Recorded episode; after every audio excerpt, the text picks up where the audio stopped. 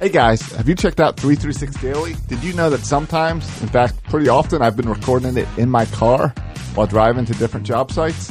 That's how easy Anchor is to make podcasts. With Anchor, you can record your podcast and edit your podcast and upload your podcast all in the Anchor app. And then it makes sure it goes out to iTunes and Spotify and wherever you need to put it. It, they take care of everything distribution. They m- help you with advertising and getting in commercials. Check out the Anchor app. Go to the App Store and download the Anchor app for free or go to anchor.fm to check it out. I'm ready. You can hit that button when you're ready, Josh. Coffee time. Covering the Orioles the only way we know how, as fans. Section 336, the next generation of Baltimore sports talk.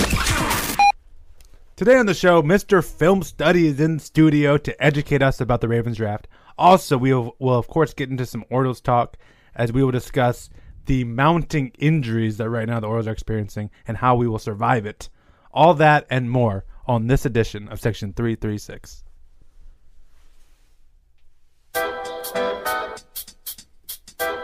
section 336.com. Buckle up, birds, be ready to ride. Your host, Max Joshua Bird, are ready to fly. Baltimore's best, section 336. The number one sports broadcast, get your fix. What's the news? Let's talk about Buck. Our favorite Orioles, what's the latest lineup? Home runs and stolen bases, this is a trip. Stay tuned in at 336. Ladies and gentlemen, boys and girls, Baltimore sports fans of all ages, welcome to Section 336, the next generation of Baltimore sports talk. I am your endearingly stuttering host, Matt Sroka. As always, I'm joined by the zany Burt Rode What up, 336ers? and the button lover Josh Sroka. You know, Matt, you never make requests for the show, and you made one this week. Do you remember what you asked for? No, I have no idea. Ah, yes. Well, this was Matt, Matt requested that this play the entire show. Yeah, he's like the best player on the team. well after Ki- after um, Kim got I don't know two, three, five, seven hits this week, whatever it was. Um, pe- people on Twitter were saying we need we need to bust out the song more. He's batting like 600 or something, right? And it's not going to last very long, so we got to play it while we can. he did. He played on Saturday night when me and Josh were Yeah. at the game for Dugout Club, and uh, yeah, I was thrilled to hear his theme song played every time he came out of bat, and even more thrilled he got what two hits Yeah, yeah, he got in two a good hits. game. yeah. And we're also joined by Ken Mc- McCusick, also known as Mr. Film Study. Welcome, Ken. Hi guys, thanks for having me. Absolutely. Mr. Film Study, back Mr. in the Film house Study back in the house. to school us. Absolutely. uh, to get into some Ravens draft talk and also some Orioles talk because I know Ken fo- follows the O's and uh, brings that little sabermetric side to the game, which which I always appreciate. Appreciate, despise, but whatever. one, one of the two. You know, it's it's nice to have the draft kind of sneak up on you. Are you really Right. gonna play that song throughout the entire I was show? going to see how you requested it all song. I was going to see how long it lasted. He let it go about 45 seconds. yeah, I think that was the th- third time through you made it. yeah, that, yeah, okay. It So was a little annoying. it, it's nice to have the draft sneak up on us to be excited for baseball and not like previous years where it's a countdown to the draft and the draft is a big e- deal and you got to watch it and everything. Yeah. For me, it wasn't this year. Yeah. Lots of people, it still is, but it's nice to have baseball. Well, because the Nor- the Orioles are usually out of it by April 13th. Oh, every stop! year, That's so- not true. That's not true. I- I we will- usually get off to a I hot mean- start. right. I- For 14 years, it felt that way. I know. I couldn't We're wait for always draft night. competitive till May. Oh, dra- yeah, draft night and like the announcement of the Madden cover and everything right. that led up to that because the Orioles sucked. Hey, can, can we explain last week the the lost episode? Sure.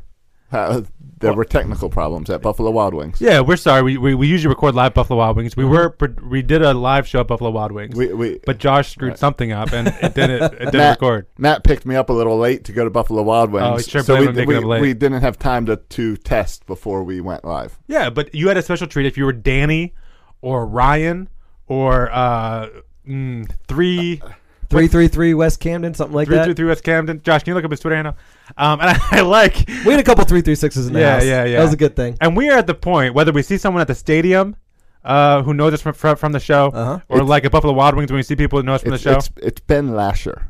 No, no, no, I don't. I don't. what's his Twitter? 333 W Camden. Yeah. And this is how he introduced himself at, hey, I'm 33W Camden. Hey, I'm Section 336. And this is how we now introduce ourselves just by Twitter handles. Sure, sure. I'm Bert Rohde. Because this is That's all- easy. because with a lot of these guys, this is our relationship just via Twitter. Yeah, no, it is cool meet to s- uh, you know we interact with these people on Twitter all the time. It is fun to meet some people face to face. Yeah, and I feel like I want to call them by the Twitter handle, Yeah, not yeah. by the. re- he the did real introduce name. himself by the Twitter handle, and I feel like that's appropriate. Right. I, I say Ben. I don't know who you are. right. You say three three W. Uh, Then I I know as soon you as are. he stepped away from our table, I realized I didn't get his real name. yeah, but it doesn't matter. I like this. I think it matters a little bit. Oh but no, it's just Twitter handles his name. So you've just given up on face to face socializing. Absolutely. well, when we face to face, he calls me Section Three Three Six, Yeah, that's true. uh, which might be a little confusing because the whole show, but whatever. You, And- are just and I taking call him by credit the- for all three of us now. Well, I did invent the website 336.com. Do we need to go back to that? No, yeah, you, No. you like to remind you- us of that. Right, you amended it. You let it die. We saved it. Well, I don't know about that. I updated once a year. Um, That's all. That's all a website really needs. now, now you're using this to set up that there's two more things coming up that they can come hang out with us at. Yes, and you can call me Section 336. You can call Bert. At Bert Rohde. Are we doing this already? Is the show over? No, no, no, no, no, but you can call him by your Twitter handle. So Bert what- Rohde. That's my name. your Twitter is Bert Rohde? Yeah. Oh, how lame is that? You're not supposed to use your real name for Twitter. Oh, I did. so how, Josh, lame what is are it, you? how lame is it that you don't know when we say it every episode? Oh, and Josh, what are you? Josh Soroka. See, that's lame. We got film study over here. I'm, that's al- what I'm, I'm, talking I'm about. also Section 336 show. okay. At Film Study Ravens, isn't that right? That's correct. Yeah. there you go. Uh, so yeah, uh, May thirteenth, night at the yards, uh, Friday. Tickets are fifteen bucks. Go to section336.com. We're filling up a little section in section three three six of all three Yeah, three sixers. I think there's like 25 tickets left. All of our people, just our people. yeah, our people. Yeah. All in 334. No weirdos. No, well, is that depends. Are you calling the three three sixers How, weirdos? no, how many roadies will be there? uh, yeah, I, I don't even know the answer to that question to be honest. yeah, because that's when we get to the weirdos. Oh, I, yeah, I, I didn't even think about inviting Uncle Dave. I got to get him on the line. You know where I was going with this? I got to get Uncle Dave back at the yard. Yeah, I love Uncle Dave. I All want right. some more Uncle Dave trivia, uh, Uncle Dave stories. I'm, I'm Absolutely. gonna have to call him. I have Yeah. to make sure there's no events going on at Club 66 in Edgewood that night. Get that done. Friday, May 13th uh, against the Tigers, $15. Go to section336.com. Also, we'll be at Buffalo Wild Wings on Tuesday, May 24th in Annapolis in our backyard. Or your guy's backyard. Or Josh's backyard. Mine, mine, Yeah, That's, mine. it, that's it. Just Josh's backyard. It's I- the closest one for me. I remember the Annapolis Buffalo Wild Wings being a cool one. Yes. Yeah, I like that yeah, one. we'll go. We'll gladly Yeah. go back to A that. popular one. Buffalo Wild Wings. Yes. And the Millers from last week, from last week, Buffalo Wild Wings, the Millers made out like bandits. So you too could come out and make out like bandits. The the Millers won the sauce, won a gift certificate between the the the, the, the Millers and won the tickets to the Royal game. The Yeah. Rose game. All you gotta do is show up at Buffalo Wild Wings with Section 336. There, you got a pretty good chance of winning Yeah. something. I don't remember the Millers' first name, but if the Millers are listening to this show, well, good because we gave you a bunch of stuff. if you're not listening, shame on you for not listening to the show after we gave you a bunch of stuff. Well, they should be at the Oriole game this Friday, Section 17, row 21, if I recall correctly, because those are the four free tickets they won. Yeah, very cool. Can I just tell you a quick goat story before we get into the show? Quickly, This, Why, this- why you say like that quickly like that? Because we, got to Is guess. this about Ray All right. Lewis or No, I'll- one of I'll- your animals? No, not, I'm not talking about the greatest of all time. I'm talking about one of my Ryan kids. Flaherty? No, I'll let it go. I'll no, let I, it go. I would like to hear about your kids. no, no, you you don't want to hear about my kids. I'll just get into the Save show. it for the end. All right, I'll save it for the end if we have time. Tease. It's a tease. This is the, we are the king of teas. So I will save it for the end. Uh, I love that that keeps We gotta coming back. wrap the show up in like 55 minutes, so I can have. I just need three minutes for my story. That's fine. Yes. Okay. Spoiler alert. It involves. Never mind. I'm not gonna even go there. I'm not Baby gonna go goats? There. Yeah. Yeah. Everyone loves baby goats. Yeah. It's totally cool. Um, Remind me right now I'm adding Kings of Teas to our list of catchphrases. put it in the notes. Oh, catchphrase. I think put it in the notes. Because I Show am notes. running an extensive list of uh, catchphrases, uh, you know, thing, things that keep coming back. Things that nobody cares about but Bert. I care about them. Someone's got to do it, Bert. Seriously. Can can can we talk football? Yeah, Or the we're- draft. Yeah, we're gonna start off the show by Does- breaking down the Ravens draft, and then we'll get to some Orioles talk. There's a list of like ten people, and I know one of the people, Mm. so I need to learn. Okay, and this is why we have film study here. Right? How many do you know on the list? Uh, I knew Ronnie Stanley, though I was. It seems like prior to the draft, there was uh, Tunsil, Ramsey. There, there, there was a few. Um, um, uh, the guy who went n- uh, number three, um, Bosa- Bosa. Bosa. Uh, there was a, a ton, of, uh, like a, there was a handful of guys that everyone kind of thought the Ravens might get. I didn't hear Stanley's name linked to the Ravens very often. Is this was the Tunsil thing? They said that the Tunsil was not directly related to the video. Do you think if the you know the famous Twitter video now of of Tunsil on that gas mask, which was just bizarre. I didn't know that was a thing, by the way. Smoking you're- weed you're with the too gas old. mask, but whatever. Uh, did did that have a, an effect? Don't you think on the Ravens' decision making? Absolutely. Yeah. I mean, it's it's very clear, for, and what makes it clear is the way they're trying to prance around in terms of their words, but they they'll they'll say things like, "When we drafted him, he was the highest player left on our board." Well, okay, after you took Tunsil off, Right. Yeah. and and then somebody reports at the exact same time. Well, they took Tunsil off their board as soon as they saw the video. So you know, you, you you hear that kind of thing happen, and I think they they probably liked Stanley, and they probably was some debate at some point on who to draft. Mike Mayock even had him higher than Tunsil in his mock going, uh, but beforehand. But uh, honestly, uh, Tunsil just a better player in in my opinion. Stanley, kind of a, a if we're ready to talk about him, Sure. yes. dancing bear, uh, you know, pass blocker who, who has- Dancing Bear. I like very good that. feet, very good feet, and that's what that's what you need to pass block in the NFL. I really look forward to, to scoring him week in week out now going forward. But uh, tremendous arm length, 35 more than 35 and a half inches. Um, the only guy the Ravens have had that's been up in that level is Jared Gaither over the years, and and uh, and he was really outstanding. So uh, when he when he was there at left tackle, Right. Uh, for for Stanley, and I know you got more on, him, but is he going to come in? And by the way, you might want to write down "dancing bear" into the catchphrase because I'm going to use that a lot now. I like that. But Uh, just don't Google it. I'll just I'll tell you that right now. uh, is is Sta- is, Sta- is, Sta- is, is, Sta- is Stanley going to be our starting left tackle week one? I, I would imagine so. I, I think it's surprising if not. The only other scenario I can really see would be him moving to left guard for one year, kind of like John Ogden did, and have uh, Eugene Monroe stay at left tackle. But if that's the starting lineup on day one, I, on week one, I'd be surprised if that's still the starting lineup by week 17, just because Right. Monroe has been fairly fragile Right. and uh, uh, you know it's it.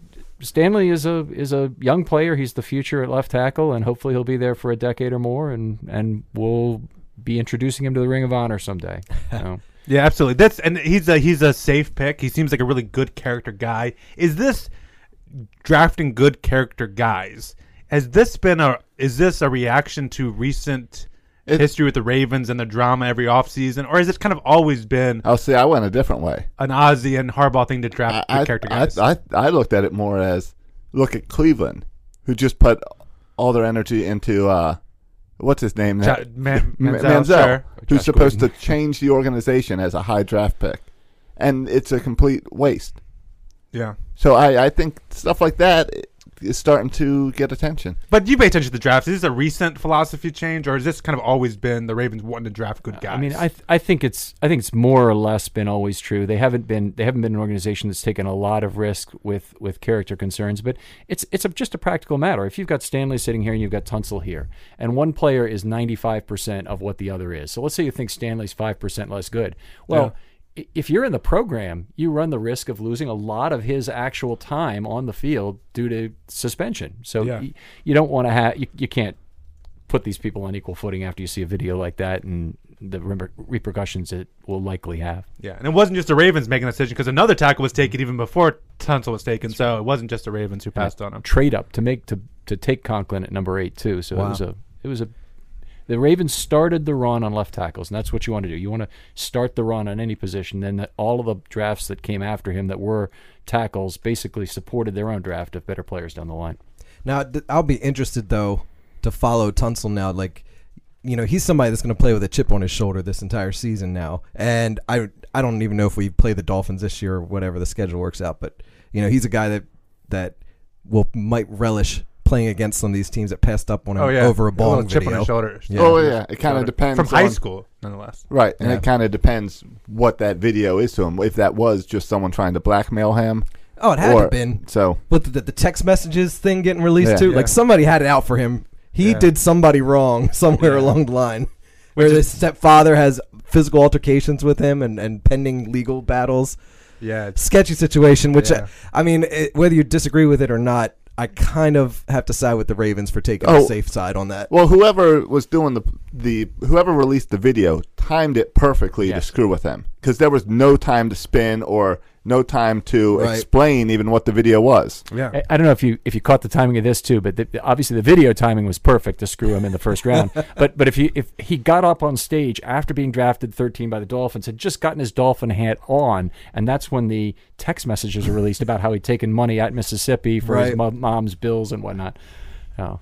I mean that's I mean that's extreme though. I mean you must have someone who really doesn't like you Yeah. that costs you millions of dollars. That's extreme. Right. At that's, least let the guy get his millions, then try to get some of that money. that's taking it to the next level. Like Tunsil now has to outdo that. Good luck, Yeah. Tunsil, to take outdo that kind of dig. It certainly made draft night a little more exciting. Oh, absolutely. the first absolutely. round. I mean, it's already exciting. Direct- First round's always great, but add a little uh, yeah, drama making all to those E it. ESPN nerds talking about smoking weed out of a gas Yeah, mask. yeah. That's entertaining. That's entertaining television right there. All right, so that's the first pick. We feel good about the first pick, Stanley. Um, second pick, and we'll get to the, the legendary fourth round. Uh, but our second pick in Korea, outside linebacker. Uh, your thoughts, film study on him? Right, uh, Kamalai Korea. So the second uh, second pick at 42. Uh, some drafts had him going as early as 29 in the mocks to the Cardinals. Um, I still think he might be a little bit of a reach at 42. I watched a fair amount of film on him last night. A, a, a, a group that had a good 30 or 45 minute video on him out on the uh, on the web that looked pretty good. Um, he refused interviews before the draft. I kind of like hearing that, and they said he's a quiet guy. But uh, one of the points that they made online was that this guy's a complete trash talker on the field. So he, he tackles that. anyone. He's got to talk to him. You know, he's- A little bit of Suggs in him. Yeah, I I like know what that. that's all about. Yeah, eh, very much a high motor guy. So think Michael McCrary gets to the quarterback and he's looking to punch the ball loose, looking to tackle violently, punch the ball loose. Um, three four edge setter. Um, I think he's a reasonable replacement for downs one and two, which we really need to get Elvis Dumervil off the field for. Elvis Dumervil much more effective in a rotational or a situational pass rushing role now, and certainly the older he gets, the least, the fewer snaps we can really expect to get out of him. Yeah, Right. Yeah, that makes sense. Uh, are you a big? Are you a big? co- Are you a, a college football guy? Film study? No, really not. Yeah. Uh, you know, I watch the pro game. I, I, I try and study a little bit of draft stuff as it's as it's happening. I read a lot uh, uh, about the drafted players, of course, but uh, Right. but no, I'm really not a college player. All right. Um, did the uh, the the next pick Bronson Kafusi? I yeah, Bronson Kafusi. Um, like that uh, Kafusi. Kafusi. he's a Sounds like one of your goat's names. yeah, yeah. And Boozy Kafusi. Yeah. six six, uh, two eighty five. Uh, does not have uh, what they call a lot of functional strength right now. Ideally, he'd be a five tech. He would he would come in and he'd play uh, uh, right over to one side of the tackle and be able to provide some uh, height to get in the in the passing lanes. And if he's forced to move outside and be an outside linebacker, that would make him less valuable, honestly, in my mind. Um, but you know, the, the Ravens ideally would have another guy from the inside who could rush the passer. You put him and Jernigan together with Suggs and Doomerville or Suggs and Korea on the outside, and you really have something that's uh, that's special. Yeah. Uh, and and we on section three to six we we haven't been doing a whole lot of Ravens talk pre draft talk and one of the reasons we stay away from it is because I'd rather just have film study come in here at the end and tell us what's up Yeah. uh, or we could kind of I could regurgitate what I read somewhere on some E ESPN tw- tweet or something uh, but to, to hear to hear the the expert talk about uh, uh, his thoughts on the draft I think is more va- valuable than us talking about it and then we get to so now we get to the legendary fourth round Yeah. We'll, we'll get to the fourth round in just one second because there's one more thing I want to say about Bronson. Sure. All right, all he's right. he's Sorry, cut you off. 25 years old by the time the opener starts. Oh, wow. And that, that you know, a few years ago, the Browns drafted Brandon Whedon, and in that kind of instance, it's it's very apparent what's going on. That you ha- you have a, a player who you're probably not going to get all that much out of, but but with an edge rusher, I think you, you have a four year commitment from this guy. I don't want to act like it's the military, but these his fir- initial contract is for four years, right? And then at the end of that, they'll have to decide if they want to sign him again. And at age 29, that's going to be a difficult choice. They're going to really have to say, is this guy you know really doing it or do we have to just let him go and and it's it unfortunately getting it started at 25 is not ideal and and uh, maybe that's part of what made him drop to the third round um, Uh, yeah, and th- that's interesting that he's a little bit older. Um, and you mentioned the whole contract with with four years, and then he becomes a free agent. Uh, if I can ask you a random kind of off the off the wall question, in baseball, it's really important. Like you kind of take out like Manny, Ma- Manny Machado. It's really important to have players like him, talented players that are young, still in their arbitration years. So they so you're not paying really what he's worth. Um, in football, like for the Orioles, it's essential to have young players who aren't making a lot of money to field a competitive team. Uh, in football, with the sa- with the salary cap, is it still valuable to have young players making less money than veterans to contribute to a winning team? How valuable are these you know, Uh, it's- young players with, with the with the Oh, salaries? I mean, the- they're the lifeblood of the team of the young players with, with low salaries. It's what you get out of the draft. But, but the, the playing field is level. So you don't have the New York Yankees in football because nobody, I mean, everybody uses 100% of their salary cap basically Right. to sign their players. So y- y- it's it all comes down to then what front offices can do the best job of finding those bargain players at the lower prices and, and avoid paying large free agent dollars. So the, the the teams that become the the Yankees of football are the teams that have success year after year and are able to to con- consistently attract top talent. So if New England, Baltimore to a lesser extent, I think Green Bay, places like that that are constantly able to get the right. talent to come to them. Yeah, so in that even playing field, yeah, the the only way to become like the Yankees is just to kind of out evaluate Mm-hmm. your opponent because you can't outspend your opponent. That's right. Yeah, which is uh, an interesting thing. Interesting. It's it's like cool thing. it- it's like daily daily fantasy. Yeah, When we play that, you all got the same amount of money you got to spend. yeah. To but try to it, make it a better makes what, team. it almost makes what the Ravens have been doing though these past several years even all that more impressive to to replenish the young players time and time again. Um, Right, and and yes, when they're spending when they've got the same salary cap as the Cleveland Browns, Right. to always be able And it's to do a amazing better that job. the Browns are so terrible every year. Right. Yeah, given that they all have the same salary cap. All right, the legendary fourth round. Um, Ken, Great, I'm gonna hand- greatest ever, right? Yeah, well, well, Ken, uh, we've heard from ESPN greatest fourth round ever. I, I don't know um, what to make of this. How good was the first round? What's your impression of the of the, The fo- f- the, the fourth, round as a whole? Yeah, the, the fourth round as a whole, given the picks they had, I'd say B plus. But they had five picks, which is the most any team has ever taken in the fourth round in NFL history. So that that helps. Yeah, that helps. And I, I- I did not like the way the draft, the, the opening round started. They started with a short corner, Tavon Young at number 104. He's got slightly above average CB speed, I'd say. I, I really say that about four or five is right about the kind of the mean line. If you're if you're worse than that, that's not good. He's at 446. Um, exceptional ball skills, but he's short and supposed to be a fighter. Likes to strip the ball. Good thing, but um, he's a player who's really limited coming right out of school to being a nickel prospect. Now, what do I mean by that? Well, obviously, nickel prospect plays in, in the slot as opposed Right. to on the outside. And the Ravens are an unusual NFL team in that they've loaded up on tall corners to such a degree. Those are those are what I call boundary defenders. That they they really have all the outside corners they need, and they l- lacked um, nickel corners last year. So they, they they traded for Will Davis, and then he went down, and they um, put Webb in the slot. But th- but in that in the meantime, they had all kinds of really lousy players in the slot. Kyle Arrington had, had a lousy year. Um, Elam played time op- opposite the slot, and Brooks, who's both are, you know those guys are Yeah, safeties right. playing the slot. So so it was. It, he's not a great corner, but he fits the need at nickel that, that Yeah. the Ravens team had. Yeah, All right, uh, and and who who was next for us in that infamous fourth round? Chris Chris Moore is the next one. I think he's the really the only pick of the whole draft that I really don't like. I think there was a need to pick a wide receiver, and they and they said that this is a uh, tall guy, prototypical wide receiver height at six one, um, uh, long arms, and he has a very high yards per catch at Cincinnati. But one of the things that was said is he got a lot of free releases from the line of scrimmage at Cincinnati, and he has a very slow accelerating fast guy.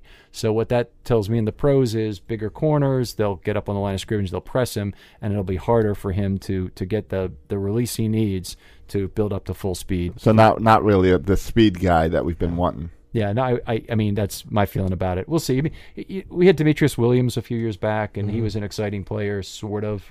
Uh, you know, Clarence Moore is a little bit slower, but a big guy. I mean, Or like we had we had Torrey Smith, who basically Mm-hmm. those first couple years, all he did was run long yeah, and just run as fast as he can. well, I mean, and, and he was very valuable in that role. I, am not, I would not compare him to Moore in any way. Okay. Moore is a is a much lesser talent than than Torrey Smith. Okay. It reminds me of like the uh, Donkey Kong car in Super Mario Kart, where it's the fastest car in the group, but it takes forever to get him up to that top speed. Uh, yep. if I could compare it good to uh, analogy. That's a good analogy there, N64, yeah. Right, Ah. a twenty year old old analogy. still applies today. Yeah. We'll keep going here. Uh, Thank you, Ken. just do what we do, Ken, M- uh, Mr. Film Study. Just ignore him and keep on talking. That's what I'm, we do I'm here, just Mr. being Film Study. zany. hey, you woke up. That's good. uh, the Ravens actually had a fairly long stretch in the fourth round, 23 consecutive picks where they didn't make one, and then at number 130, um, they took their one non-choir boy of the draft, a guy named Alex Lewis. He he got in trouble during school for beating up an Air Force cadet. Yikes. Uh, 45 days in jail and two years probation. He got to uh, uh, have the charges go away. Okay, so I, I guess put no contest or whatever it was. I don't know the actu- exact details. Um, but he is a legitimate right tackle prospect, uh, a little bit short armed, a little bit ponderous in terms of his movement. Uh, the Ravens apparently took a lot of time to really vet him before the draft, which I think you know goes along with uh, some of the character um, you know decisions that they've made.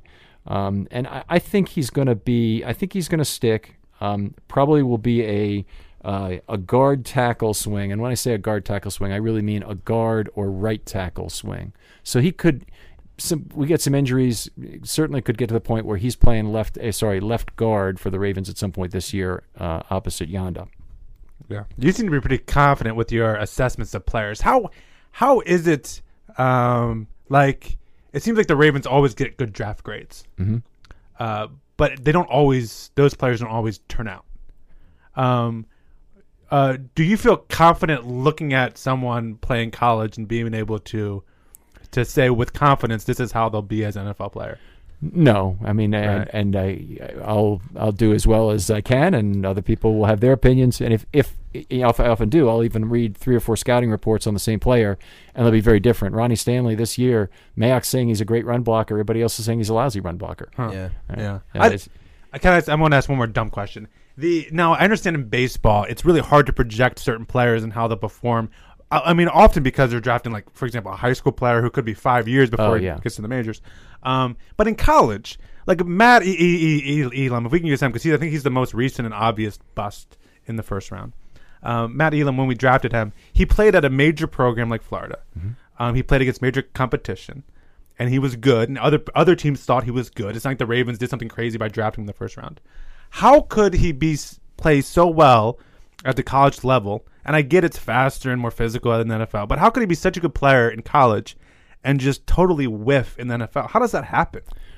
Well, uh, you know, it just does happen sometimes. Is all I can say. Uh, a lot of um, a lot of safeties are really strong safeties, and they're not free safeties. And Elam was was pushed into a role where he was playing deep safety more often, and he didn't adapt to over the top coverage. He wasn't able to read the quarterbacks or the routes as well. Uh, you know, not everybody's Ed But, Reed. but isn't that stuff you're So- doing in college?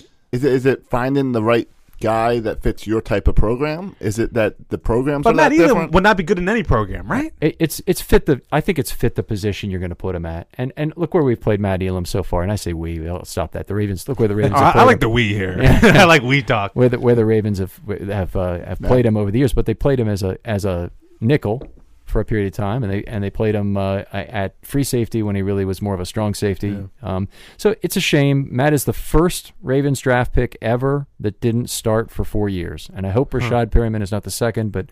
Um, He's uh, he's the first whiff of Ozzy's career that's complete. I mean, even even Bowler was a four year starter. Yeah. Were Were you hoping? uh, Speaking of corners, were, were you hoping that um they traded up? They would they would have made more of an effort to trade up for Jalen Ramsey. Yeah, that that would have been a really nice nice trade, but I think the place where Ozzy apparently drew the line, at least as it's reported, is he would have traded the top pick in the fourth round, but he wouldn't have traded the third round pick, and I think that's the right division.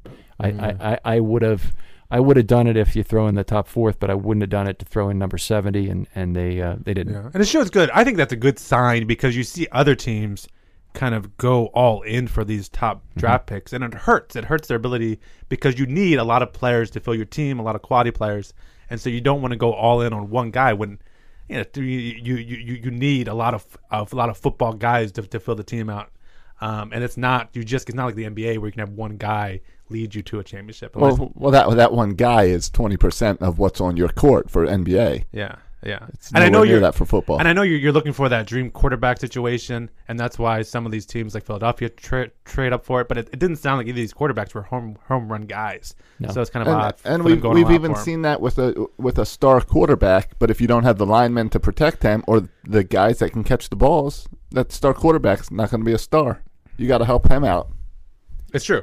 They they talked about it a little bit during the draft this year, and you guys probably caught it. But I mean, the NFL is completely framed around the high leverage downs. So when I say high leverage, I mean the, the downs where the changes in win probability are greatest. And those are third downs, uh, you know, short yardage as well, but third third downs uh, uh, and and what your percentage is of converting that pass plays in general, and so y- you really players like Ramsey are a lot more valuable than a good s- defensive tackle like even a Brandon Williams is is uh, is like Brandon Williams is the best nose tackle in the NFL, but doesn't rush the passer very much, and uh, and Jalen Ramsey will probably end up being more valuable than him. Yeah. Yeah. When I think high leverage situations, I think Brian Mattis coming in with the bases loaded and walking a guy. Yeah. That's what I was thinking. That's high how it leverage. works. For a guy that 'Cause he can't handle always it. chokes in high leverage situations. Uh, okay, so so we're still in the fourth round. We'll be in the fourth round for the next hour. Uh, who's up next? Okay, so the next the next uh, pick was Henry, the defensive tackle. Uh, very deep defensive tackle class this year, so I was really happy to see the Ravens get a piece of it, and they got a very undervalued player at number one thirty two. He'll, he's twenty one in March. Um, and so he's a two contract candidate when I when I say that. That's what excites me about that. So he'll be 25 when he when he first becomes eligible for free agency. Wow. He could be an early signing and and the Ravens can have his second contract done by the time he's 30 likely. Um, He's a powerful, heavy-handed guy. Um, a, a two-down pass rush value. So most of, most of the guys the Ravens have otherwise are these either interior guys who are specialists or out exterior guys like Suggs or or Doomerville or Correa who are, who are going to be uh, contributing in total on every down. But to have an inside two down guy who can contribute to the pass rush is also very valuable, and, and Henry is that guy. So him and Brandon Williams, I, I look forward to next to each other, and on on third down to see some of him and and Jernigan and some of. Um, uh, Kaf- Kafusi and, and Jernigan also would be good. Well, I feel like this is something the Ravens have done well, especially in later rounds, drafting defensive tackles. Isn't that one of their strengths as Yeah. a, a drafting team? Yeah, I mean, uh, you're, you're thinking probably Pernell McPhee, and you're Yeah. thinking about uh, um, Brandon Williams in the third being a small school pick. So yeah, Yeah. very much so. I'll, I'll throw out crazy suggestions, and you confirm it by throwing names there. I appreciate that. So who, who who's next in this fourth round? Are we still Oh. in the Uh, fourth round, We're right? s- last pick of the fourth All round. right, here we and, go. and the last pick, a lot of people are going to tell you is the best. I think it's probably Henry, but but uh, Ken Dixon, um, number 134. Of course, Ken Dixon, the pitcher, didn't work out that well. But uh, Ken Dixon, the, the running back, is a lot more exciting. Um, Sneak that in there. Throwback. yeah, the, the second most. Ken Dixon, by the way, holds hold held a major league record for many years. I don't know if anybody has has has topped it yet, but he's the only pitcher in less than hundred innings to allow at least thirty home runs.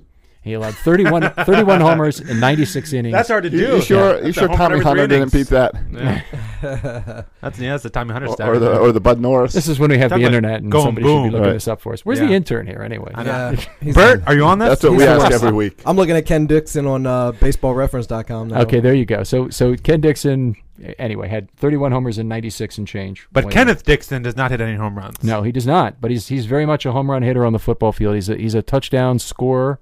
Thanks for the setup. Appreciate that. and uh, uh, the second most touchdowns in college football history, Wow. exceeded only by the sixth round pick Keenan Reynolds, who had the most touchdowns in college football history.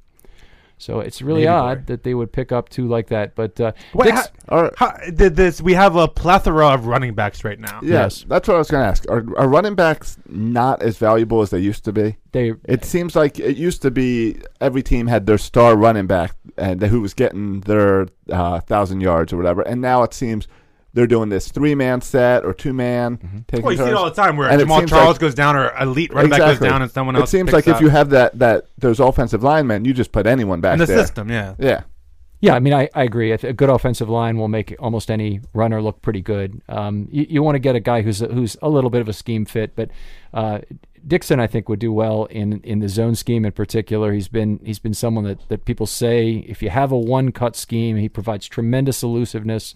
So a, a, a offensive line, if it can be good like the Ravens were a couple of years ago, and create second level opportunities for Dixon, he's the kind of runner who really makes a defense pay for that. Um, he's had some I'm sorry, yo, yo, you can go a ahead. little go more. ahead. Uh, yeah, he- yeah. He's had some ball security issues the last three years. He had 13 fumbles, and and Hmm. that's been something. But terrific receiver, and he's a battle tested pass blocker at the college level. So at the college level, he graded out pretty well as a pass blocker. That is a transition, obviously, much bigger men coming at you.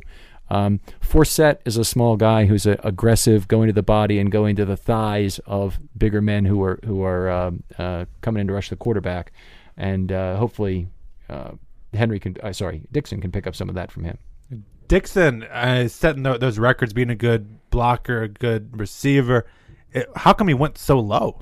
Yeah, um, well, Pro Football Focus had him as the second-rated running back behind Elliott in the entire Oh, draft. wow. Yeah, so so uh, he's best receiver, you know, best breakaway, for like, whole lot of whole lot of positive uh, uh, attributes uh, scored for him. Um, I think it's it's the value of the position in general. I know Yeah. there were 22 running backs taken, and uh, several went before Dixon, but uh, a lot of people thought he was the second best in the draft. So, based on your description, Lorenzo Taliaferro should be concerned about his job. Yeah, I, I would say so. Uh, Tal- Taliaferro, I don't. I'm not sure Richardson's going to make the team. I think there's a He's possibility. got to Mm-hmm. be an outside shot to make it right. He's not a. He's certainly not a favorite going in. it's it, it's kind of a stylistic choice. So I think they may decide they want a power back, and in, in that case they'll do it. And maybe they'll maybe Forsett is the guy who goes. I mean, you know, it's.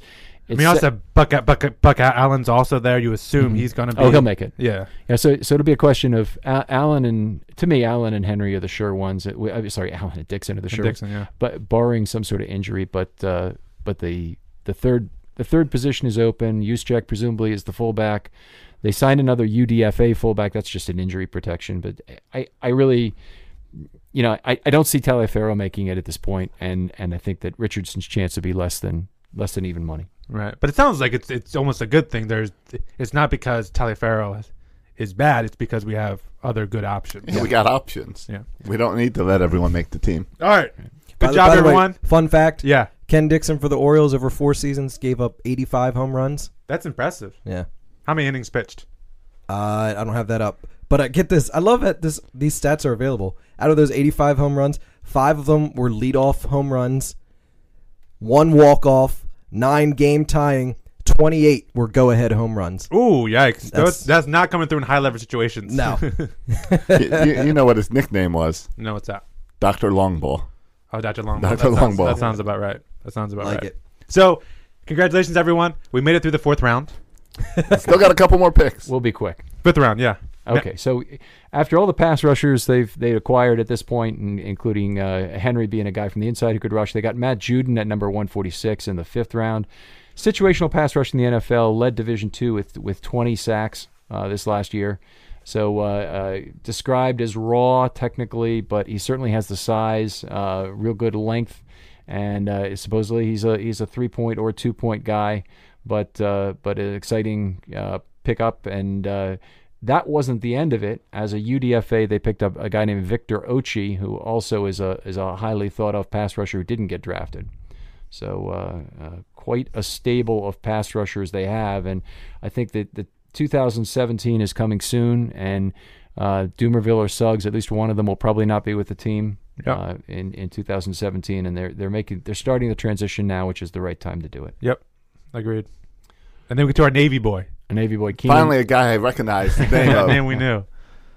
Uh, Keenan Reynolds, number 182. Okay, I- I, there are really good comparisons being made to him. Charles Davis says he reminds him of Brian Mitchell, and he's done some training apparently with Brian Mitchell. So a, a return man, running back, and Brian Mitchell was, of course, a quarterback coming out of school. Mike Mayock says no, he's more like Julian Edelman, who was a quarterback coming out of school and became this great slot receiver, and that's apparently what the Ravens are going to try and make him into a slot receiver and punt returner. Um, frankly, if either of those comparisons were even near true, I'd take it. That's a sixth round. Yeah, if you can get any of that, out of, Right. Right. any value out of sixth round. Absolutely. Yeah. Um, So, so is this what Tim Tebow could have been if he would have not been so stubborn? and wanting to run the ball every day. Right, Yeah. right. Um, uh, it's a good question. no, I think I, I, think, couldn't no. imagine Tim Tebow as a slot receiver though. No, right? He but didn't no, have the they speed pushed for they it. pushed him for a tight end, fullback. Yeah, yeah. tight end fullback, but just a guy who's doesn't have to be the quarterback, just wants to be in the NFL Yeah. and help a team. Wow. Whatever Tim Re- Tebow does, he makes millions of dollars. So He does. He does. He who doesn't have to can play knock him? football Yeah, for he that. doesn't. He doesn't. And Okay. Our, our, our, our, our very last pick. Very last pick, Maurice Kennedy from Virginia uh, at number two hundred nine. Tall corner, uh, kind There's our of talk corner. doesn't he's, he's not a um, a length guy despite his height because he has very below average arm length, uh, just average speed. Um, and eh, the the knock on him is that he's not particularly physical. So we'll see how this plays out. Um, the Ravens haven't had all of their lowly drafted corners even make the team. So there's a, a reasonable chance he won't make it. And with 11 draft picks, it's probably a pretty good chance this is a year where the Ravens don't keep them all on the roster. Yeah. Overall, I'm very happy with the set of selections. They got a couple explosive playmakers in, in Dixon and Reynolds, lots of pass rushers to choose from to try and put the chess pieces together for third down. The one thing that, that kind of bothers me, and, and, and right now I'm, I'm going back and I'm watching a lot of past Ravens years and, and looking at, at a, a lot of things about the defense, but the thing that, that I know notice about the Lewis era, the Nolan era, and the Ryan era is they really knew how to make use of the dime, and that meant they had a they had a safety in the box on passing situations that we now consider nickel situations with two linebackers. But you get a little bit better coverage and more pass rush flexibility. I feel when you get a when you get a linebacker in there in the dime. Sorry, when you get a safety in there playing dime, and and the Ravens did it with a bunch of journeymen guys playing the dime. The 2000 Ravens had a lot of their high leverage downs were played with Robert Bailey, James Trapp, and Corey Harris on the field. And you remember the starting 11. You don't remember those guys probably. Yeah. But uh, but they're they're the guys who were just very significant to uh, to making that defense work. Now there most it sounds like most of the holes the Ravens had have been kind of filled. The only one I'm hearing about possibly is inside linebacker. Uh, is there is there there's no one from that draft class who fits that? Have has there been I haven't been paying attention. Has there been someone that we've signed um, after the draft uh, in the inside linebacker? And what do you see the Ravens doing with that inside linebacker position outside of CJ Mosley, of course? Right. They, they had five guys make the team an inside linebacker last year, and one of them made it because of his versatility, and, and that was McClellan. Right. And he ended up playing all of his snaps during the regular season at outside linebacker. Didn't play an inside linebacker at all. Um, Arthur Brown made the team as effectively as a special teams guy, and uh, he saw just a handful of snaps during the regular season um, on the field. And I think he might get more of a chance this year. We'll see. Yeah, Uh, I've as- never heard a bench player talked about more than Arthur Brown. Well, they gave up so much to get him, but he's at the tipping point right now. Since it's his fourth year in the league, and he was signed originally as a drafted player, um, they have to they they don't have to go through with it, but they have him signed for this year as opposed to him being a, a restricted free agent. But the they do have a gain from cutting him. So if they cut him, they pick up some salary cap, and it, it, effectively, if they don't use him, if they're really ready to give up on him, then they might they might let him go. They got to be happier with him to keep him this year than they were last year, if that Right. makes sense. So if they don't cut him, presumably they would use him. Yeah. Yeah. Yeah, I think so. But Orr will be the starter. He'll he'll be the starter next to Mosley. Sack Orr. Okay. Okay. And how do you feel about that? I, I like Orr. He he played a three linebacker, three ILB set for the Ravens last year. Some coverage ability. Um, they used him more as a pass rusher than anything else. So we'll s- we'll see how it works out. I I uh, I would I would say he's a two down player, and I bring in a safety on third down. But Dean Pease doesn't seem to agree with that, and has barely used the dime defense in the last three years. Yeah. And we and we have I should have introduced him pop, m- more pro- properly. Uh, Ken McCusick, who writes for Ru- Russell Street Report, and there's no one who watches more films on the Ravens than than, than, than Ken, and he and he writes about it and blogs about it on Russell Street Report, and he knows what he's talking about. Obviously, obviously, you can hear him, and you know what he's talking about. Uh, Dean Pease, you mentioned him a couple of times here. What, what what are your general thoughts on Dean Pease and the defense he runs compared to maybe other defense coordinators we've had? I mean, I, I just I don't agree with the treatment of high leverage downs. I, I, I don't know how much you want to go into it on this show because it's a it's probably a topic for an entire show itself. But I, I like I like having a safety next to the inside other inside linebacker, which would be Mosley in in the box on third down because I think it gives you more options on how you want to attack the offense. When you only have one defense that you can set out on third down, and essentially that's what the Ravens have. They have a nickel defense with two inside linebackers, so you have a you have a slot a slot corner and two outside corners, and it just really gives you one way to to defend, and that means that your opposing offensive coordinator can figure out lots of ways to beat that and not have to worry about too much else. Yeah. This uh, it's baseball season, so I don't want to get. And I'm tempted by his offer to spend the rest of the show talking about high leverage situations and Dean Pease. I'm actually tempted by it. Uh, but when we get into the Ravens season, uh, F- Mr. Film Study, we got to get you back in here, and I want to I want to get more into that kind of stuff, that high leverage situations. I find that stuff interesting. I know a lot about that stuff in terms of baseball and the sabermetrics in baseball. I know less in football, even though I know sabermetrics is becoming more and more popular in in football um, as evidenced by the the Cleveland Browns hiring. Uh, who did they recently Podesta. hire? Dave Podesta. Yeah, Podesta. So uh, it obviously is becoming more important now. Can they help the Browns is a, a whole other story. But let let's get to some. I think it's a fairly thorough breakdown of our draft. Well, I, I- I think it's it's May. We need to ask the question: Did they do enough to get back in the playoffs next year? I think we need to ask this question way early, like May. Yeah, like before we we even know who's on the Exactly. roster. Yet, Exactly. We need to ask I, I this think question. I think now's the time to ask the question. yeah. I mean, I, I- I'm I'm excited about the draft picks. the The entire league got so much bigger in this draft. I mean, th- part of that being a, a big di- draft at defensive tackles. But yes, I, I I think they're back in discussions. I think that the Steelers, in particular, were a team who didn't do a whole lot in the draft, and and uh, I'd be excited from that standpoint. Bengals had a pretty good draft, um, but I- but I like what the Ravens did, and they had a lot of picks, so they should have. Yeah. There, can I ask you one more question about the draft? And then we'll, I promise we'll, we'll move on and talk about the Orioles. I, I'm interested in baseball recently. I've been seeing this where the past couple of years where they tie a monetary value to the draft pick. So they'll say like um, a third round pick is worth this amount of money, which helps when you're like making a trade to know this kind of guy has this kind of future value in a monetary sense are there uh, direct cor- cor- cor- correlations when you know this guy's going to be under contract for four years? So this third round pick has this monetary va- value. Is, is that going on? I, I haven't heard it tied to monetary value. There's a there's a trade value chart for the draft that is Okay. that is pretty. It's known as the Jimmy Johnson chart. It starts at three thousand points for the number one pick, and the second pick's worth twenty six hundred, then twenty two hundred, and, and it goes down by less and less as you as you go to the, the very last pick. Mister Irrelevant might be worth one. right. No, Right. um, I prefer the Jimmy Johns chart. That's what I Thank you rate for my that. stuff by. I guess I see it more in baseball now, where we've seen draft picks traded for players, and so you get some of that. Like, Right. And like when we trade, what did trade Ryan Webb to the Dodgers? Somehow we traded to the Dodgers, but then we g- also gave him the draft pick, and it had to do with you know how much Ryan Webb was worth from the value standpoint. So we get rid of that money that we're paying Ryan Webb to how much that draft pick value. Well, was and worth. there's got to be some of that in the NFL because there are draft picks traded. So Right. There, are, there But is you a see- value. So you see it more like w- uh, picks for picks, and that's when you get to Yes. that, that that chart. yes, Um. Anyway, all right, You know, something Mike said, or, or Ken said, Mr. Film Study, Mr. Film. show Study some said- respect. Yeah. Well, I, I had the name Mike on my mind because uh, it reminded me some of our previous defensive coordinators. What what what do you get when you combine Mike Nolan and Rex Ryan? I don't know. A foot fetish and a heck of a lot of strikeouts. Nolan Ryan, get it? We're bringing the zany. Wink, wink. This is when you need button with the laugh track, man. I That know. was The, the perfect. one time I don't The have my laugh laugh track. track hooked up. Yeah. Shoot. All right. Let's get to some Orioles talk. The the the big news uh, that recently ha- came down a couple days ago: the injury to J.J. Hardy.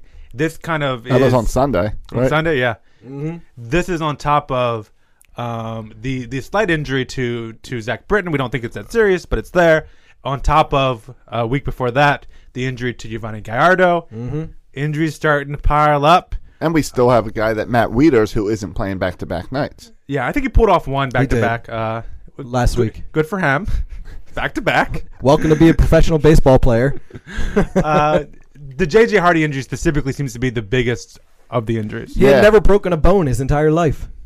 It, it, it's milk. But he, he has did got to miss drink some, more milk. He not did miss some switch to games that last soy. year, so this is not the first time he's he's, he's getting up there in age. Yeah, but but I think the, the the frustrating thing about JJ Hardy is that he worked hard this year to be better, and I think we've we've seen watching him on just his first month that he was improved and had more mobility. Yes, they were giving him days off once in a while and stuff to try to make sure he can make it through the year, and I think we were expecting back spasms, not a six to eight week injury. No amount of hard work can get rid of osteoporosis, which is what's happened to this 30 something year old shortstop. Just That- saying. that- that's- never had a broken You bone his know, entire Bert, you life. know, Bert, that He you hits are, a- you are older than he is, all right? He hits a foul ball off his foot, and now he's out for eight weeks. Give me a break. Um, people, I Josh, I'm not saying you have. Some people have poo pooed the JJ Hardy injury. They're saying he's only batting 244. He's not what he want. He's not what he once was defensively. And they say if you're gonna lose a guy, JJ Hardy's not a bad guy to lose. it was- Yeah, It's not like losing have- Mark Trumbo or some something. of them have even gone so far as to say maybe we're even better without JJ Hardy. Not me. No. Not if you Is, is there? But but I If mean, you're if- putting Ryan Flaherty in to replace him. okay. Okay, but JJ Hardy is batting 244 this year. JJ Hardy is not the elite defender he was. Yeah, three but what years did ago. Ryan Flaherty bat last year? 198? Okay. Fine. So you lose 50 uh, points on the. Hey, right now, you think. Uh, I've said that. I said this the whole season. Right now, uh, who's the better uh, shortstop, Manny Machado or JJ Hardy? It's got to be Ma- Ma- Manny Machado, right? Manny Machado is the best at every position than whoever's there right now. Yeah. That's, He's yeah, a better that's pitcher probably than true. Chris Tillman, probably. That's probably true. but yes, true. yes, I would agree with you. Yeah. So Uh, and it's fun. I like seeing Manny Machado at shortstop. Yeah, yeah, yeah. Yeah. What? Uh, so we don't poo poo the Jay, Har- Jay Hardy injury. It, it, it's No, it's, it's a significant. significant. It's a blow. It's a it's a yeah. It's a guy who I, I said this year he was going to make a huge bounce back season, and he was going to be a big impact player. It's going to hurt. Yeah, I don't have his. Let me pull up his war. I would imagine he's not. JJ Hardy's not a big war guy, right? He probably has a one war, maybe two on a, on a, on a, on a good Yeah, year but for what's JJ Hardy. what's Flaherty negative one? No, no, he's going to give you. He's he's not going to give you negative. He's going to give you something. Well- I'm just saying, JJ Hardy is a replaceable kind of guy, right? I mean, we're, we're looking at eight straight weeks of nobody caring about Ryan Wagner. That's true. That's I think the big story here that fans are missing out on that Jay Jay Yeah, Hardy. Uh, Yeah, That- that's all I really care about. Yeah. and the and the fact that the defense is going to suffer a little bit. He JJ Hardy is a .5 WAR this season. right. It's and still a early. Well, How, how did you do last year? Two point seven defensive. Uh, last year he was a zero. Okay, He's and he al- had a bad year. We all said he had a bad year. Yeah. Yeah. Uh, but still a, a plus guy defensively. Though I don't, I'm skeptical. And Ken, I want to get your perspective on this. Josh, and if you can look it up, I'm bad at looking up stuff and talking. Multitasking. Multitasking, that's a thing. it's a I'm thing. bad at. Uh, Flaherty's a neg- Flaherty's a negative point All one. right, Josh, but so while you're I'm losing like half talking- a point. Can you look up uh, Jonathan Scope? I want to know what his defensive war is. Because here's I my hope it's issue. good because he's having a no, I bad don't think it season. is. And I want to get Ken's perspective on this. In that I don't I do not trust the defensive metrics. I don't trust them. Because I see like Jonathan Scope, who who I see as a good defender. I don't know all the factors that play into that. Um, because I know I don't know like he has, his biggest asset is his har- his arm strength. Um, I don't know how much that plays into it. It- it's a zero. His defensive war. It's a zero. Yeah, but I look at, at him as a plus second baseman, and that's why I become a little bit skeptical, s- s- uh, a little bit s- skept- skeptical with WAR overall, specifically the defensive WAR, is because I don't believe him. Because I look at Jonathan Scope and I see an above average second baseman. You go to Fangraphs defensive WAR, and it says he's average. Right. I don't buy that. Well, de- de- isn't defensive stats weird because of how they decide what's a hit, what's not, what's in someone's range, what's not in their range? So, like, if uh, Scope goes for a ball and dives and it bounces off his glove, that hurts him. Where if he just didn't have the range to get to that ball, he's okay as far as defensive stats, right? It's kind of weird. Yeah. I, I okay. It, it- there's a there- there's a there's a, a lack of transparency in war in general, and particularly on the defensive side. Oh, I love that lack of transparency with WAR. It's- Down with WAR. Okay, I'm, I'm with him. but but uh, on, on the if if you're just looking at Jonathan Scope, the field, like, terrific at yeah, let's turning talk the, about Jonathan Scope for a second. terrific at turning the double play, Yes. range modest. Right. He does. He's for- not very quick. Right. Uh, he lacks. He la- and then that's why he doesn't score one defensive. But it takes into account his strong arm and ability to turn the double play. Or no. D- like, Yeah. d- d- oh yeah, it would, it would take into account that. yeah. But it holds against his range. I. Fine. Fine. Fine. Are, are, sticking on Scope, are you surprised how bad he's been at the plate this season? yeah. 'Cause when he we- had a good spring training too. He had a bat good and eye, spring. We really, not many strikeouts. Really thought this was the year he takes a step up and really becomes like Machado's right arm guy. Actually, like by performing, not just the guy for high fives. Yeah, it, it's true. He, he's struggled. Um, a lot of strikeouts like last year. Uh, he's got 17 strikeouts so far. It's that I think he's been one of the most disappointing uh, players on the offense, is Jonathan Scope, just because his expectations going into this year were high. I'm kind of glad you guys are saying this because that, that just means he's going to have a great night tonight. I Absolutely, hope so.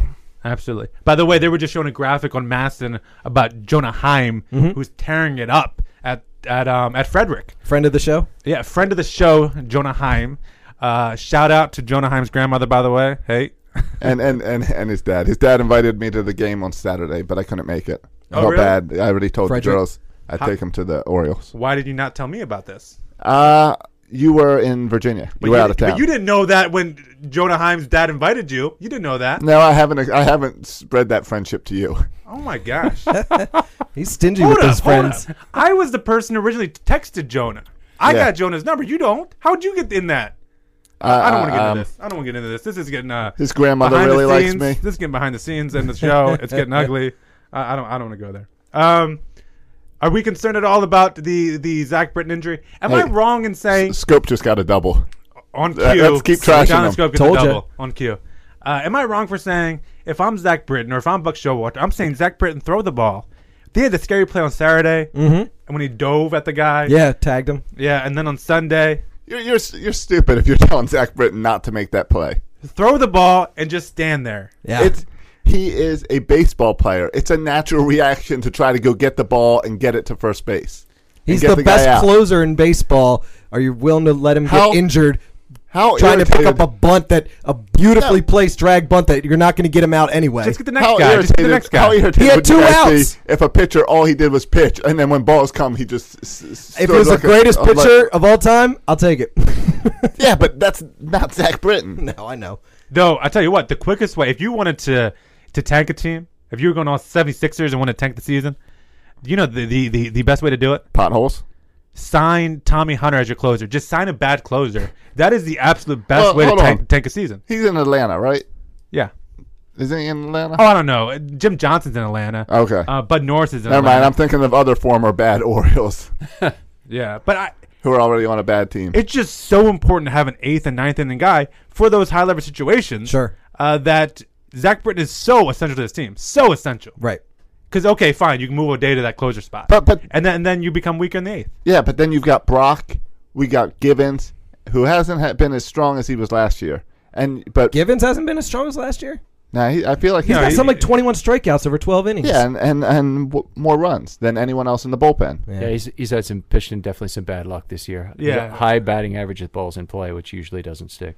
Yeah, it's true. That'll even out. I think For the, the the season. Chicago White Sox expose Zach Britton. That all you got to do is dribblers and bunts down the first base line. and, and make him dive. make him make him beat you with his hands and his glove. You, you talk about changing behaviors like that. You remember when we had Kevin Brown? We again, the Orioles had Kevin Brown, and, Yeah, and it's a great sinker ball pitcher. great sinkable picture and made it all the more dangerous for him because his right hand was always free to reach for a ball that was hit up the Oh, middle. yeah. Always. Yeah. And they could not fix that that It's thing. just a natural reflex. You had to go for it. he, he went to a psychiatrist for it, couldn't get it corrected. Really, I didn't know he was a psychiatrist for it. That's funny. You yeah, you just can't do it. I'm sure Jim Abbott did the same thing. That's, Josh, that's sick. it's, it's a natural reaction. too far. Too too Have far, you, Josh. have you seen my dog out there runs with the three legs? Doesn't even know it. doesn't I would have a fourth renamed that leg. dog Jim Abbott. I should. uh, the so but By the way- Zach Britton will be fine. He'll come back in. A, he'll come back in a day or two. Yeah. Tommy Hunter's only pitched in uh, one inning this year Wow. for the Alright. Cleveland Indians. Got a loss, and then I don't know what happened to him. All right, we're we're watching right now. in Madison Joey Ricard, Rick, Ricard bat uh, is. I The- the- think the, the- the, have the- sentiment across Bur- Burland is Ricard needs to play less. Everybody else, whether your name is Ryan Moore or Kim, needs to play more. Can we Right. all kind of agree with that? Well, I, I Take don't that know. and run. I don't know because uh, for one, I think for some reason that's became the thing of let's hate on Rickard. There's just so much hate on Ricky right now. Suddenly it went from let's praise Rickard to let's hate on Rickard. And Josh is like, hold up, I'm still trying to sell some of these T-shirts. but what I don't get is all right, Lymalt and Kim, and I and and they're doing well when they're in the game, but they're in the game limitedly. Right. And is it because Buck's putting them only in situations that's uh, lined up for them to do well? yeah. Well, it's it's certainly Like- it's partly it, and you don't want Is to Lymalt an overexpose. everyday player? Until he gets hurt. Yeah, I mean, we, we saw a little bit dumb and young used ex- uh, used in certain situations, with where it really increased his value. Right.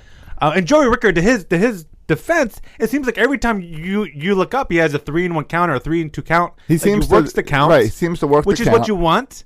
Especially But- as that leadoff guy to give Machado some protection. He's Yeah, getting some pitches, seeing sure, the ball. sure. But ultimately, what you want is a guy who gets on base a lot. Right. That, I mean, that's the most important thing. He's getting on base. And a I- lot. and I- and I- Joey Rickard, outside the first two weeks of the season, Yes. hasn't been doing that. And I and I agree that. But you I- know who has Rymalt. Hyun-Soo Kim and Nolan Kim. Ramos. Hyun-Soo Yeah. Kim gets a hit every time he hits that bat. Yes. Yes, and I don't think At I- this rate- I really think that's limited situations. That's do the not complete think- opposite of spring training. Do you, do you- what do you think the chances are? Remember when we did that show saying what do the Orioles need to do to go to 162 and 0? We, what does Hyun-Soo Kim need to do to bet 600 for the season? 'Cause that's what he's at right now. Get hurt right now. Sorry, dude. And- Just off the field. that's pretty much the only scenario in which you'll end the season at 600. But but I do I would like to see Reimold at least get in the game more. And I I like I think Rickert is great because you can put him in late in the game. I think right now we have a uh, stupid bench because it's useless. It's it is a useless bench, and you know I, we are just talking about this before the show briefly, but occasionally teams use freaky strategies like this, and this might be the time for one because the Orioles have so few pinch hit at bats. The only bench play they really make right now is to remove Trumbo in the late innings for defensive purposes. Mm-hmm. But Kim is not a defensive replacement. He's not somebody you really want on the bases because he's not all that fast. He's the only place where he has real value is with the lumber in his hands. So if and you- even that is somewhat limited. it's it well we we, We don't know. we don't we really don't know and It's a, and, s- and he's the so far- tiniest sample size possible. okay. What, what, what I was going to suggest is you have a player who is providing some value defensively, Rickard, who plays the same position as Kim. But if you're going to bat Rickard leadoff, why not bat Kim leadoff, have him bat once, and then be replaced by Rickard? You're not using your bench anyway. So, well, you get one at bat per game out of Kim. If you're on the road, he can take it without even playing an inning in the field. If you're at home, he's got he's got to play one inning in the field. Which, Sure. by the way, you know you, you don't want to play nine innings to get four at bats in the field, but you maybe you play one and you get one at bat in the field. Sorry, Right. one at bat at the plate. I, I, I I like this strategy because Kim is useless on the bench anyway. Buck doesn't even look at Kim on the bench. So I like the strategy of giving him one at bat a game. Especially if we're on the road and he doesn't have to play the field. I think that's interesting. and a That is right-hander. interesting. yeah. I, I think that's what could be fun. And then Rickard goes in. He essentially becomes the number nine hitter for the team. Machado goes back to batting leadoff. Yep. And for all intents and purposes, for the right, rest of the- right. I appreciate that it's unorthodox. My one of my concerns though is we right now have a, a three man bench. Um, that would essentially make us Are a re- two-man Are you, bench. are you really counting Kim as Yeah, a we member don't- of the bench? He's he's not providing any value on the bench. So I What- wouldn't what- count him there. The only value is if somebody gets hurt The only and value he has to go is in. injury. You, you have Reimold and Joseph are the two people on the bench right now in, in, the, in the typical situation. I mean, you don't you don't use the other players, so well, well then why do teams have these four man, man benches? Why, why why why don't we just go with a two man bench? well, it's, Uh, have you seen our bullpen? If there's injuries, we can put some of those guys out in the outfield. It's just it's unorthodox. It seems unusual. Well, it's unusual to have a bench that's useless. Like Right. usually That's, your, that's the problem. your bench is filled with guys like a Ryan Flaherty who can play multiple positions, who Mm-hmm. Or can some- give or some guys speed. occasional day rest, or can be a late in de- defensive replacement. And it is our bench is unique because well i- the Our game, guys don't bring that. The game has evolved is the way I would I would put it. Is in the 1970s the Orioles had at occasions eight pitchers on their pitching staff, and it was very frequent for them to hire nine, and a little bit unusual under Weaver to have ten on the on the staff because he really concentrated a lot of innings into a few pitchers. well, you're But- throwing yeah, you- guys are throwing complete games. Uh, but here's here's how that changes the game though. Even with the DH or if, even before pitchers, you know, had to be pinch hit for all the time, you you have a whole lot more bench players than you have relievers, and so it's it's kind of like the last change g- went to the offense. So they brought in a left-hander reliever. Oh, okay, we'll bring in our right-hander and he'll face Right. you. But now it's they bring in your left-hander and well, that's that. You, it's lefty-lefty. right. So y- y- y- the the last change used to go to the offense, and now it goes to the defense. And it's the nature of the game is more pitching specific, pitching matchup related than it ever was. Yeah. This would never fly in the National League. Well, our, our team, it's just, it's really interesting to think about our bench, right? Because think about, I know J.J. Hardy's hurt now, but you get to the eighth inning, J.J. Hardy's up. You have a righty, on, a righty comes into pitch. So you think, okay, I can pinch at Hyunsu Kim. But the way our bench stands now, and this is before they brought Ryan Flaherty back, that there would be no one to play that shortstop position. Right. You would have to swing around Manny Machado and then put I don't know Pedro Alvarez or Chris Davis at third. But then you're all of a sudden you're moving a, a lot of parts around for one inning, which is something you don't want to do going in the last inning. Which is where this leadoff Kim strategy works. Yeah, I, I kind of I, like I'm, it. I'm kind of. I want. I I'll have him want take one at bat and then and then yeah, replace. him. I, think like this. I would like someone at Utah Street Report to do a little more research on this and uh, write a nice article. Get Yeah. Buck's attention. I like this idea. I think you're onto something there. Plus, when you're home, everyone gets to start the game with his theme song. Oh yeah, We you all everyone get gets to hear the this. song. Everyone's happy. Absolutely. Yeah, this is the way to start a game. He's going to hit a single up the middle, a line drive up the middle, or an infield hit, one of the two. And then everyone goes home happy. Right. And Ken's happy. Takes steal in the back. I mean, uh, not Ken, but Kim. Yeah. Kim, Kim. Ken's happy because his idea worked. Kim's happy because he got his hit. Can Get some playing time. What if you guys had? If you guys were coaching the Orioles right now, it's interesting. No JJ Hardy. Ryan Flaherty's starting the third tonight. Right. What would you guys do? Let's assume it's a righty. Uh, a righty's at the uh, righty's pitching. Who would you guys? Your options are at third base. Pedro Alvarez had played third base a lot, played a lot of games at third base for, for the Pirates. Um, you go with Chris Davis, who's played third base, played it well. Which I don't know. That seems You to should go with like Ryan Flaherty, Chris Davis seems to not even be an option, which doesn't make sense to me. or you can go with Manny Machado. Who would you guys? And then you would have someone else have to play short, like Ryan Flaherty. Right. Who would you guys have? against a righty play third base? Would you say I go. screw defense, put Pedro in there? No, you go. You go. Chris Davis at third base. Bring Trumbo into first base. Reimold in right field, and now you have all your best bats in the lineup. And then you do the Kim leadoff thing. Everyone's in. Yeah, I I think I think Alvarez would have to be it. I mean, it's not it's definitely a downgrade, but at least he has experience playing there. I wouldn't put Davis over there. He's the best first baseman in, in the American Yeah, I mean League. that's the argument. You're you're Right, you're, right. You're, you're making one position, you're lessening one position, and Chris Davis is Sure. comfortable and The good, difference- the difference- and only for a temporary amount of time. Right. Where one thing is comfortable on third base, you're going to move well, him back to first. and base. and wasn't that Buck's hesitation this afternoon as we saw him slot in Flaherty at short and Machado at third, and then changed it. D- yeah, he Well, did. that- What- that- did that you had really- to be an- What was the explanation? Did he give an explanation for that? Was that a, like a typo? No, he's he said uh, he had a meeting with Manny in his Oh. office, and A then meeting I- with Manny. and then I heard ma- it was Manny and uh, do you think that meeting JJ went? Hardy had some in, input, and Flaherty had some input. Oh, as they so it was like decided. a one-on-one meeting that turned into like a group meeting. right.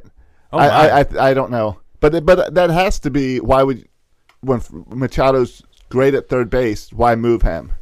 And it had and I assume it's then Machado saying, "Hey, I, I'd like to play short." And I love it. I love Machado playing short. I think he's awesome at short. Well, yeah, because it's the future. Yeah, right? yeah, and I think there's, I think it's a more important position than third base, and I What- think other players can play at, play uh, third third base and survive. Right. If we're sitting here saying we can put Pedro Alvarez there and be okay, Yeah. then what are we doing wasting Manny there? Not not everyone can play well. What's the chance that we It's can? not a waste. He's, No, yeah, I he's the know, I best know. third baseman. As No, I long know, as you I have know. a good shortstop like JJ Hardy, there's no reason to mess with it. any chance that we rehab JJ Hardy into a third baseman? no. no, zero.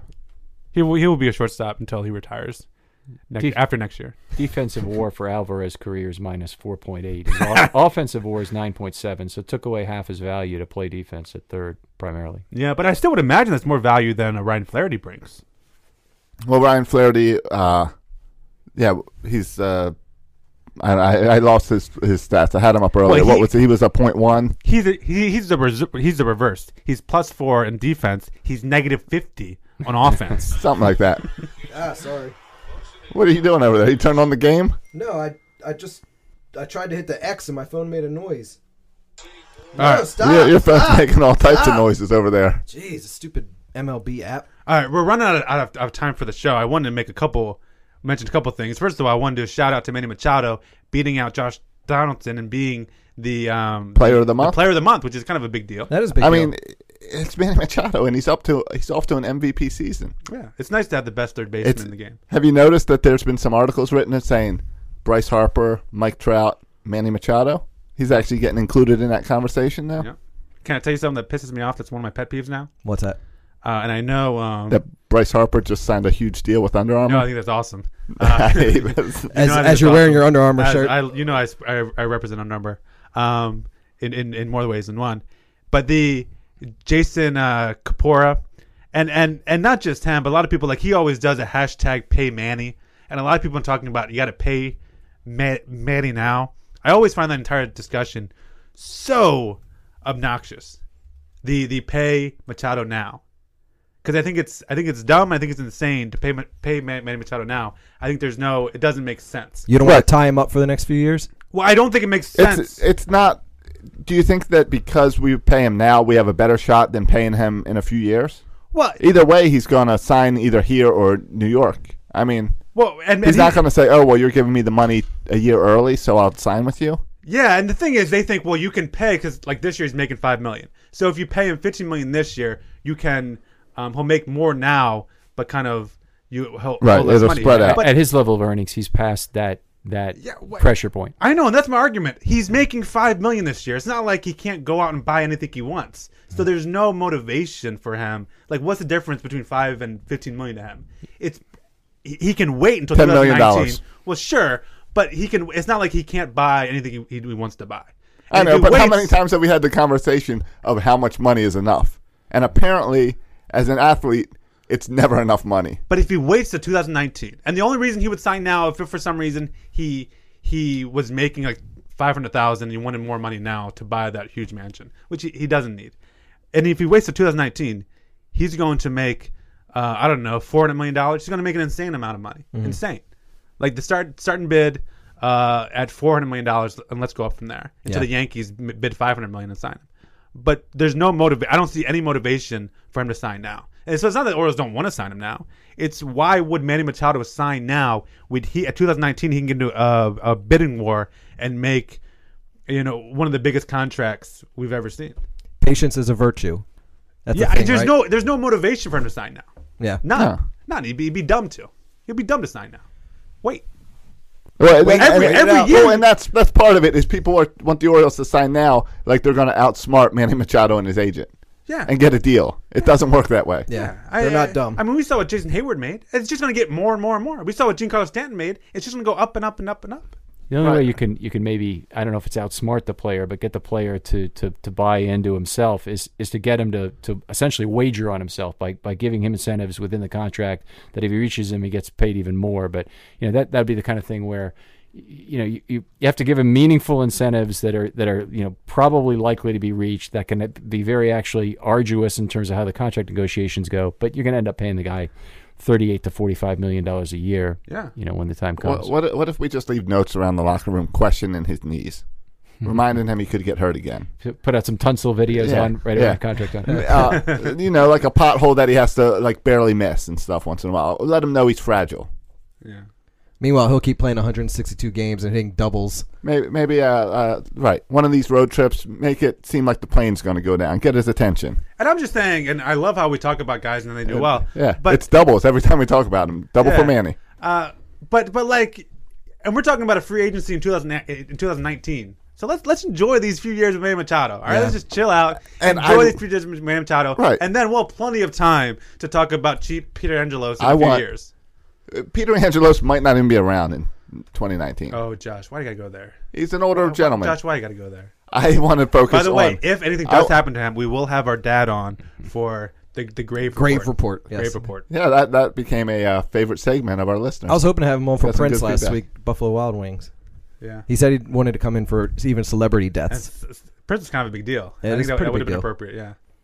Uh, can we do a weekly check in on Jake Arrieta? Currently, five shutout innings of one hit ball. It, it's br- In bringing up Jake Pittsburgh. Arrieta, not me this time. I ha- And, and a comfortable six to nothing I'm lead. walking out, Bert. 6 I'm to leaving. nothing I'm outta lead. Here. I said no more Jake Arrieta talk on the show. Last time he was in Pittsburgh, he threw a no hitter. I know.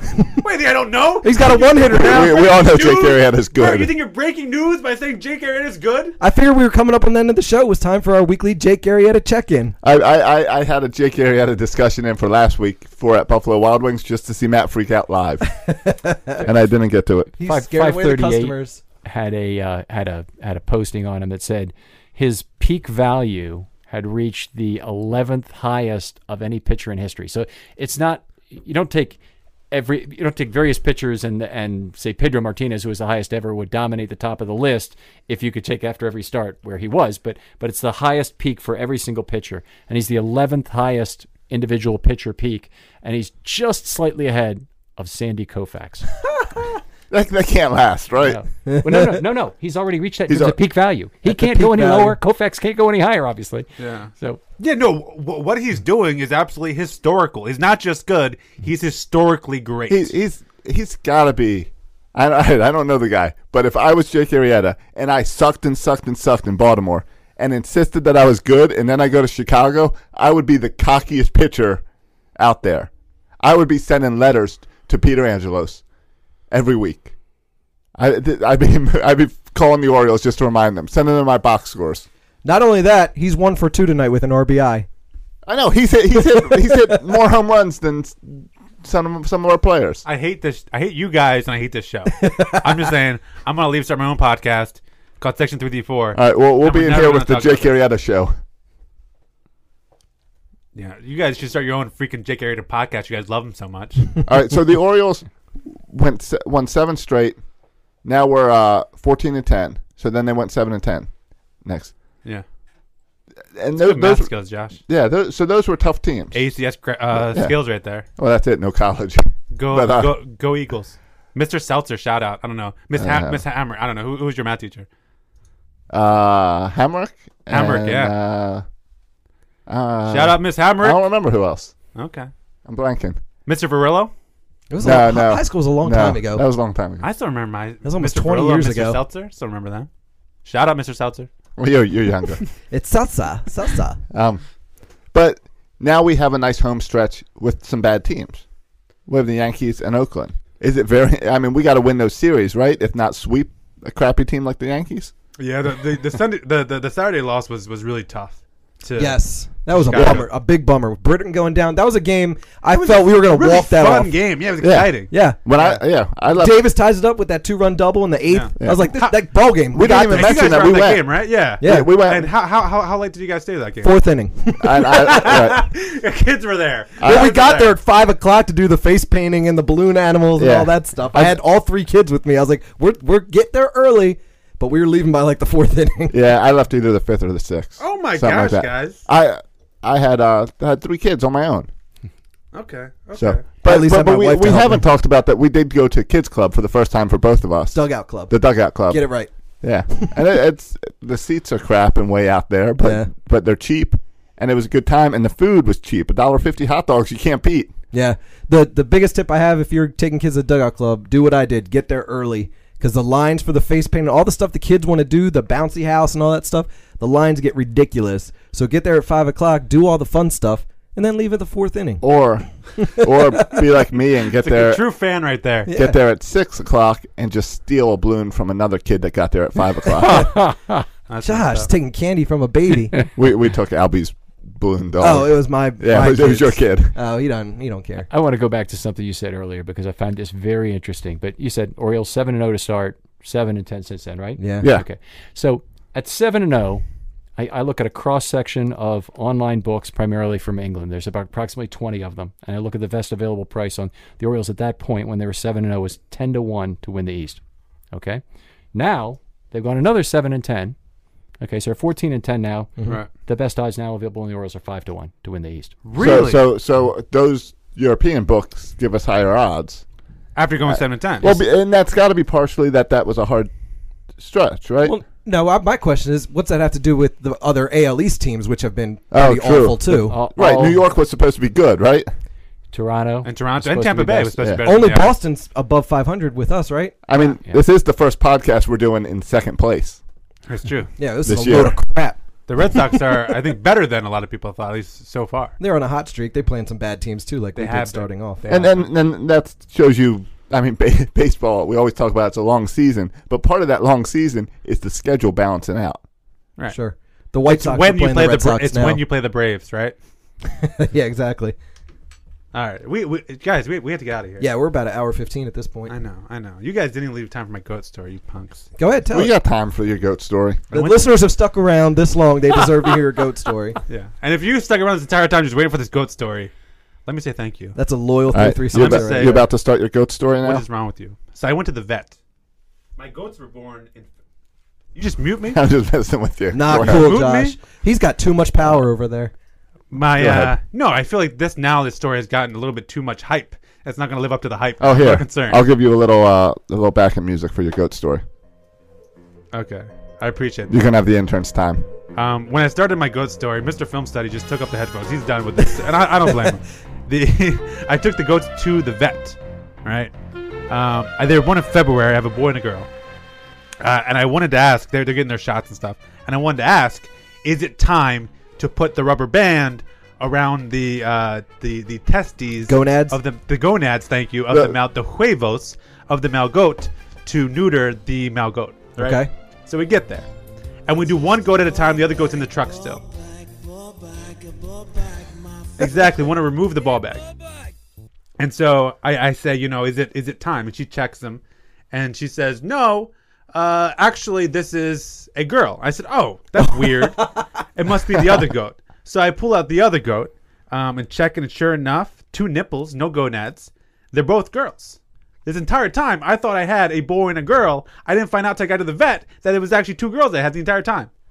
What did you see that made you think it I was a boy? thought I What saw was down there? something hanging down at one point.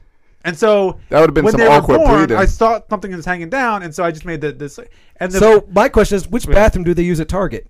well, one of them must have had some kind of gender change when I wasn't looking.